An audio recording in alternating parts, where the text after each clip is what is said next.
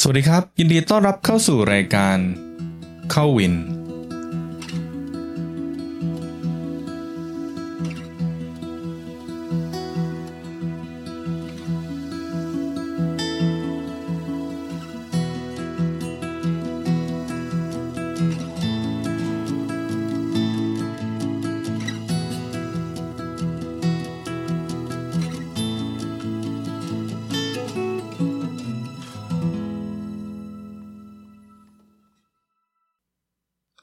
ก็ยินดีต้อนรับกับเข้าสู่รายการเข้าวินนะครับ เรามาพบกันใน episode ที่ 47 แล้วนะครับ ก็ที่ผ่านมาผมเชื่อว่าน่าจะพอได้ยินข่าวบ้างว่าเรามีการเปลี่ยนแปลงในเพจนิดหน่อยก็คือมีสมาชิกที่มาเป็นแอดมินเพิ่มเติมนะครับ ในเพจหลักของเราของรายการด้วยนะครับ ก็คือ Learn and Run ก็ได้รับเกียรติจากโค้ชเหรียงนะครับ ซึ่งเป็นโค้ชเป็น running coach นะครับของทีม AR ซึ่งก็เป็นโค้ชที่ให้ความรู้แล้วก็นำ training นะครับโดยเฉพาะการวิ่งกับกลุ่มของ Adidas Runner นะครับ แล้วก็เคยเป็น guest ของเราด้วยนะครับ ก็ได้คุยกันตั้งสอง episode นะครับ ตอนนี้ก็ได้ทำงานร่วมกันแล้ว ก็เป็นเกียรติอย่างยิ่งครับสำหรับใน episode นี้ก็คงเป็น episode ที่เป็นสิ่งที่ผมอัดไว้นานพอสมควรนะครับ ก็เป็นเรื่องเกี่ยวกับ Cookie Cutter Training Plan หรือว่า Training Plan ที่เราโหลดมาได้ตามอินเทอร์เน็ตนะครับ มาลองดูว่าจริง ๆ แล้วมันมันมันใช้ได้ไหมแล้วถ้าเราจะใช้เราต้องรู้อะไรบ้างนะครับ ก็เพื่อไม่เป็นการเสียเวลาก็เชิญพบกับเนื้อหาของเอพิโซดที่ 47 ได้เลยครับ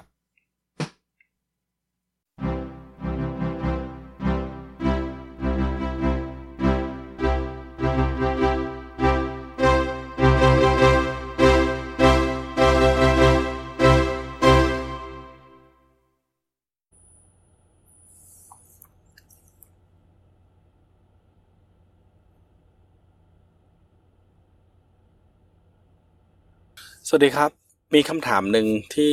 ถูกถามเข้ามาพอสมควรนะครับ ตลอดตั้งแต่ที่ผมเริ่มเป็นโค้ชจนกระทั่งถึงปัจจุบันก็ยังมีการมีคำถามนี้เข้ามาอยู่เรื่อยๆ ก็คือ plan ที่มีการโพสต์แปะ ทั้งแจกหรือว่าขายในอินเทอร์เน็ตเนี่ย ใช้ได้ดีแค่ไหนนะครับ หรือว่าหน้าที่นี้ขอพูดถึง เป็นศัพท์ที่พวกเราจะใช้กันในการโคชชิ่งก็คือ Cookie Cutter Plan นะครับ ก็คือเป็นอะไรที่แบบก็เป็นบล็อกแล้วก็ทำให้เหมือน Cookie Cutter ครับ ก่อนจะไปบอกว่าดีหรือไม่ดีนะครับ ต้องเข้าใจหลักการซ้อมนิดนึงนะครับเเราจะแบ่งหลักการซ้อมของนักกีฬาทั่ว ๆ ไปเนี่ยเเป็นสามประเภทนะครับ ก็คือออ randomize นะครับ ก็คือ ลองตรงนู้นทีตรงนี้ทีนะครับ ก็คือเป็นประเภทที่ว่าไม่ได้วางแผนการซ้อมอะไรชัดเจน ตื่นมา วันนี้เวลาอยากให้วิ่งอะไร ก็วิ่งอันนั้นว่ายอันนี้หรือว่าคือทำจะว่าใช้คำว่าไม่มีทิศทางก็ได้นะครับ ก็คือ แล้วแต่ว่าพร้อมอยากจะทำอะไร รู้สึกอยากจะทำอะไรก็ทำอันนั้น ก็จะเป็นการแรนดอมนะครับ ก็แรนดอมไปเรื่อย แบบที่สองก็เป็น generalize นะครับ ก็คือซ้อมทั่วๆไป แต่ว่าก็มีทิศทาง ซึ่งในจุดนั้นน่ะก็คือการมีซ้อมซ้อมตารางแพลนที่ไม่ได้ถูกออกแบบมาให้ เหมาะสำหรับตัวเราเองนะครับ ก็คือสมมติว่าเอา plan ของเพื่อนมาใช้นะครับ หรือว่าเอา plan จากในอินเทอร์เน็ตมาใช้ ซึ่งก็เป็นประเด็นที่เรา อยากจะพูดคุยกันถึงวันนี้นะครับ แต่ว่าก็มีอีกแบบที่ 3 ก็คือ specialize นะครับ ก็คือเฉพาะเจาะจง แปลว่าเป็นนักกีฬาประเภทที่จ้างโค้ชหรือว่ามีการศึกษาการเขียนตารางเพื่อเหมาะกับตัวเอง และมีทิศทางโดยเข้าใจการ quantify load การเล่นกับ stressor แบบต่างๆนะครับ เพราะฉะนั้นก็จะมี 3 ประเภทนะครับ ก็คือ randomize generalize แล้วก็ individualize นะครับ แน่นอนอสิ่งหนึ่งที่ผมมักจะพูดเสมอในในทุกคลินิก หรือว่าทุกครั้งที่พูดคุยกับนักกีฬาเนี่ย ก็คือ mix direction mix result นะครับ ก็คือทำอะไรที่ mix ไปเรื่อย ก็ค่อนข้างที่จะก็คาดหวังวัดผลไม่ได้ที่แน่นอนนะครับเพราะฉะนั้น randomize เนี่ยก็ดีสำหรับ ไม่ได้วาดหวังที่จะได้ผลอะไรที่ชัดเจนนะครับ อย่างเช่นเราต้องการจริง ๆ แล้วแม้กระทั่ง ถ้าสมมติว่าต้องการคีบความฟิตก็ก็ยังสำคัญอยู่แต่ว่า อาจจะเป็นในช่วงที่off season อะไรอย่างนี้นะครับ randomize อาจะใช้ได้นะครับ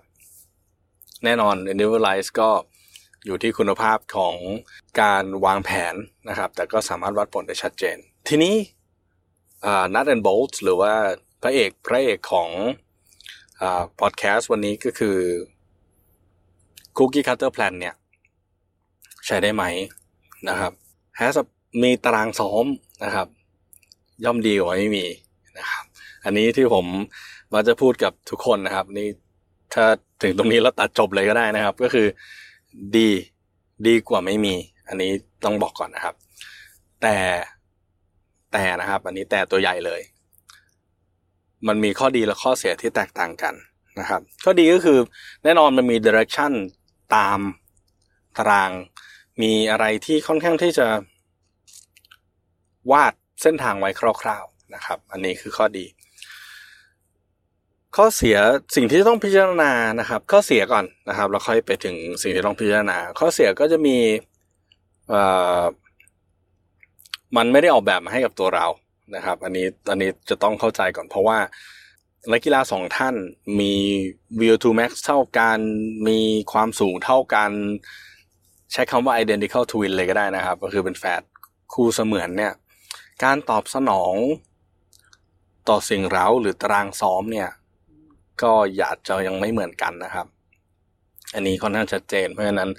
principle of individualization เนี่ยค่อนข้างสำคัญก็คือ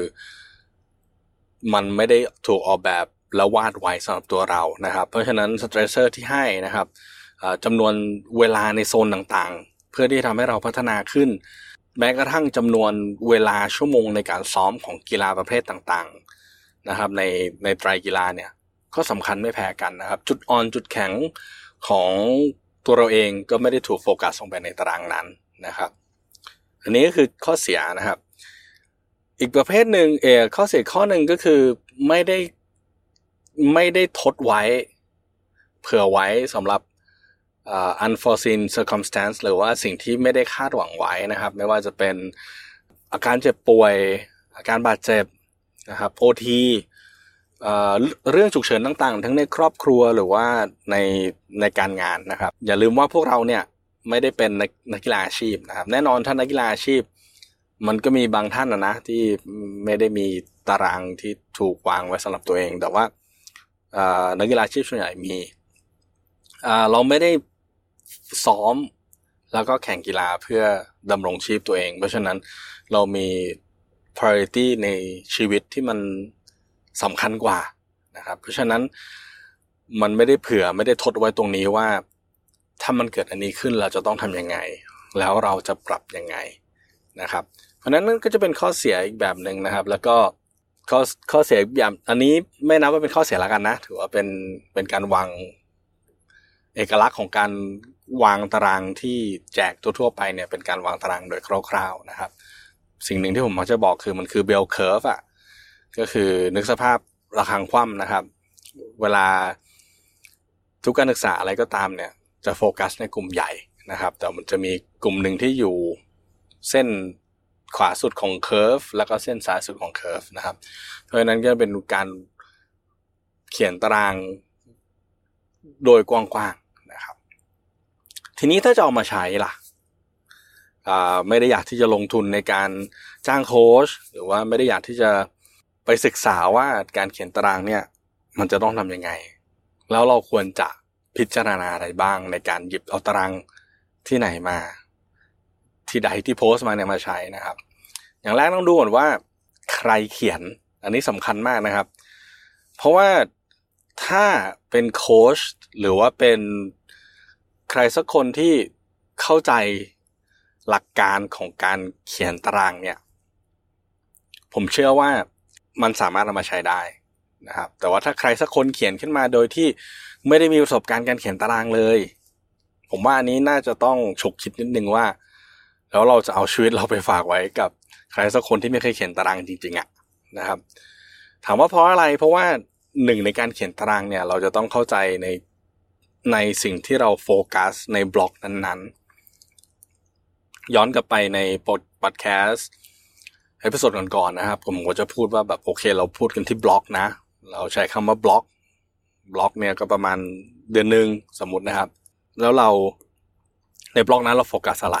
นะครับ เราโฟกัส base trainingนะครับ เพื่อที่จะโฟกัสที่ aerobic training หรือว่าจะโฟกัสที่ skill หรือว่าเราโฟกัสที่ความเร็วนะครับ อันนี้เป็นจุดที่ถ้าคนเขียนตารางออกมา จะ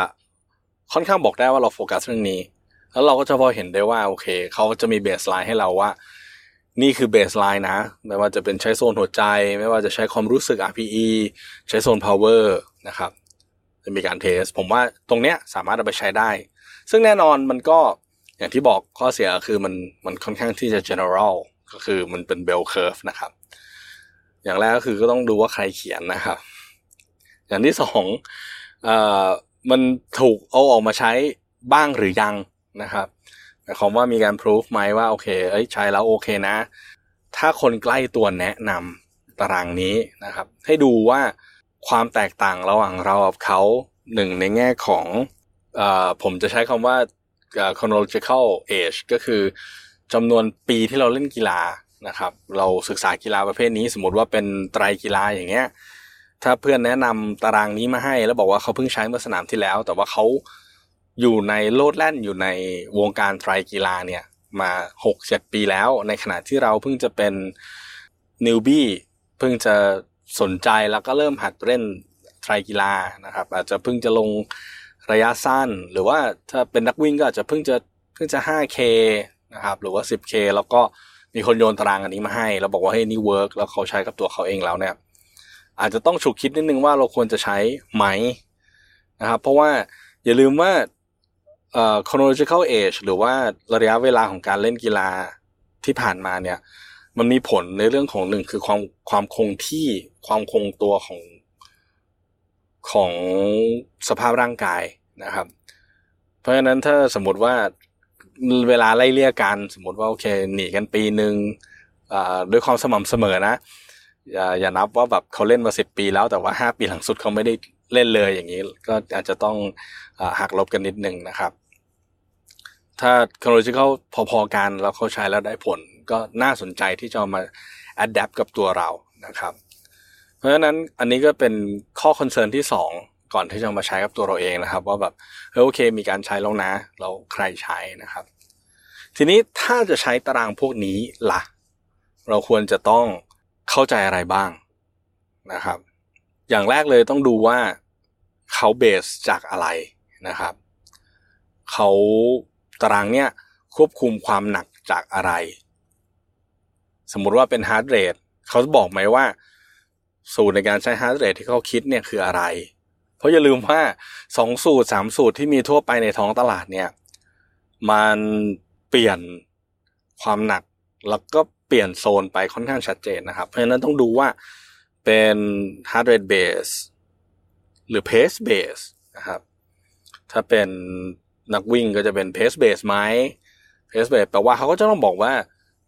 การหา threshold เนี่ยเขาใช้โปรโตคอลอะไรนะครับสามนาทีสาม K all out นะครับสูตรสูตรหลักๆที่ใช้ในนักกีฬาทั่วๆไปใน track and field ก็จะเป็น 3K all out VO2 max นะครับ หรือว่าใช้เป็น 5K time อ่า 10K time เนี่ยครับ ใช้อะไรแบบไหน แล้วดูว่าเรา มีเบสตรงนั้นหรือยังนะครับ หรือเป็น power base power base ก็จะง่าย มันก็ยังไม่ง่ายนะครับ มันก็มีโปรโตคอลในการเทสที่แตกต่างกันอยู่ดีอ่าถ้าเป็น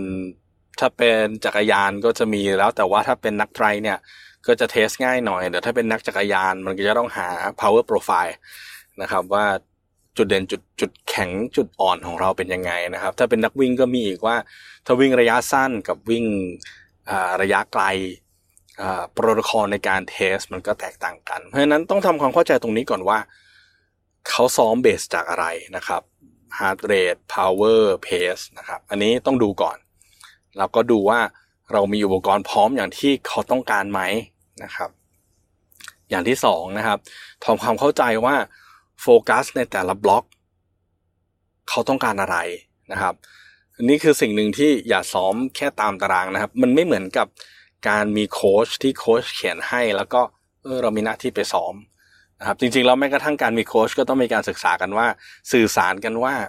ช่วงนี้เราเราโฟกัสอะไรอยู่ เรากำลังทำอะไรนะครับ อะไรเป็น workout สำคัญ ผมมักจะมีคำว่าอะไรเป็น breakthrough workout นะครับ อะไรจะเป็นการสร้างบรรทัดฐานว่า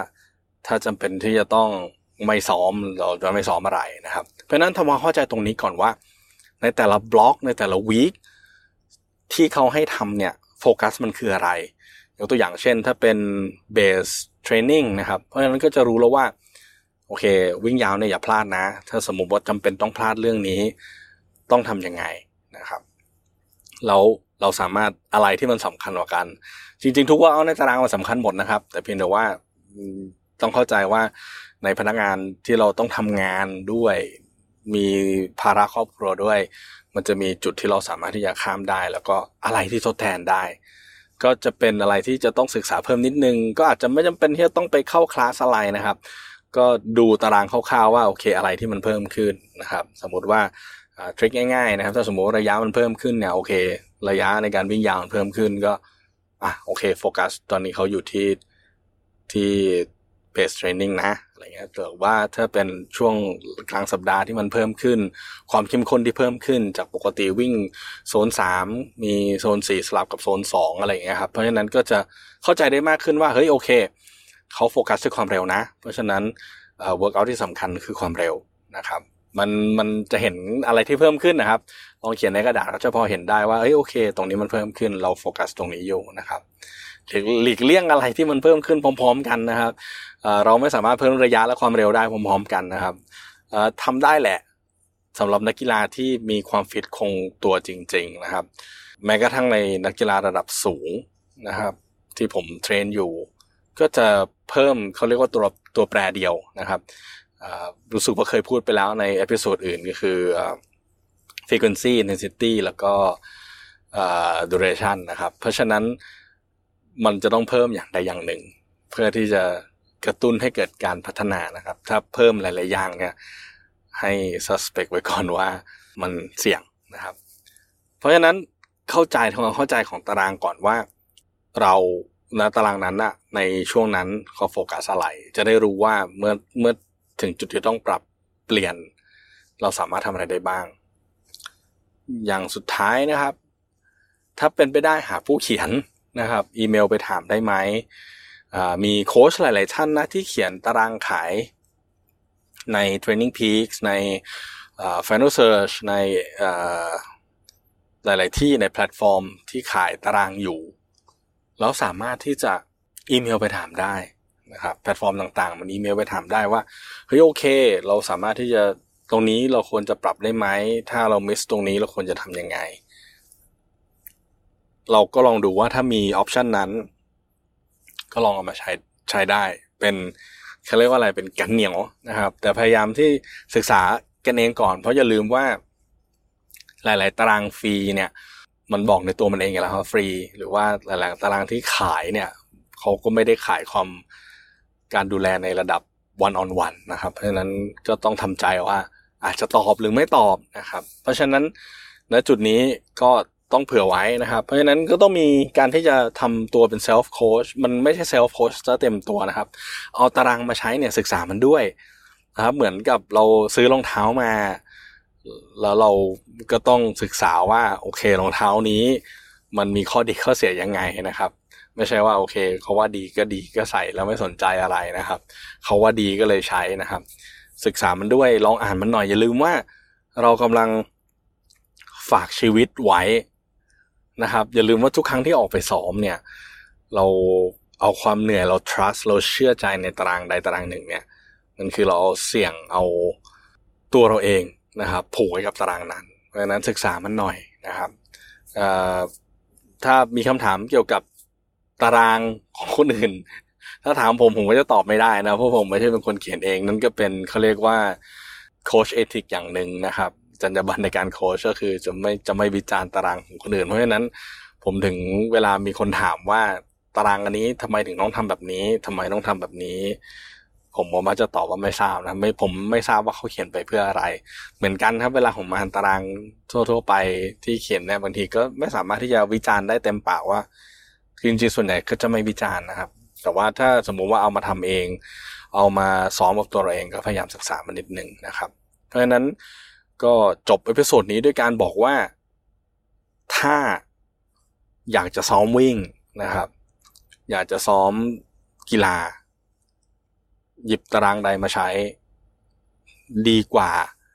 นึกจะซ้อมอะไรก็ซ้อมนะครับ แต่จะให้ดีที่สุดก็มีผู้เชี่ยวชาญคอยดูแล อันนั้นก็จะเป็นแต่มันก็เป็นออปชันที่แน่นอน มันก็มีค่าใช้จ่ายหรือว่ามีอะไรที่แตกต่างกันไปนะครับ ก็หวังว่า จะสามารถตอบคำถามข้อสงสัยสำหรับหลายคนที่อยากจะทราบว่าตารางที่มันวางทั่วไป วางขายทั่วไป หรือว่าวางแจกฟรีเนี่ยสามารถใช้ได้ไหมนะครับ ขอบคุณครับ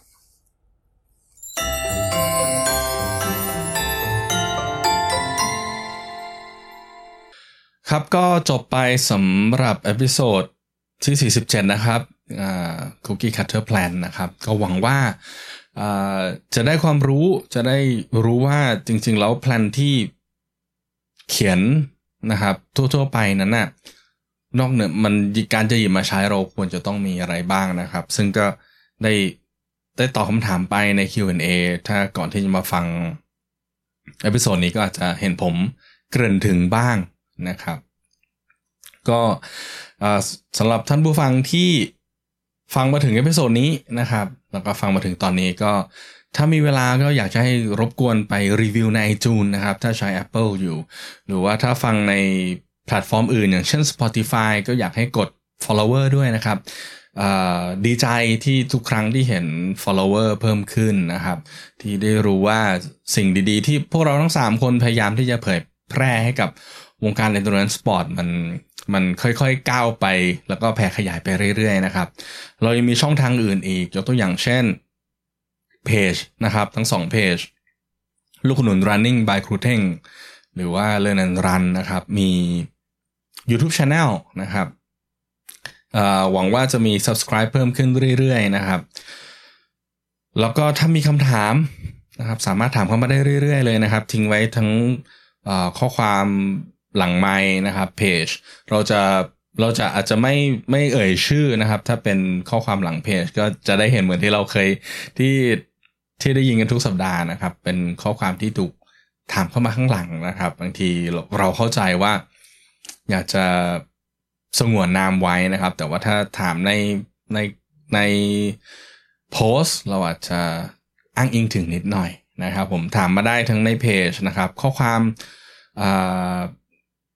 ใต้โพสต์ต่างๆ หรือว่าอีเมลนะครับ podcast at lkrbkt com นะครับ ผมจะตอบให้พวกเราจะตอบให้เร็วที่สุด ตอนนี้ได้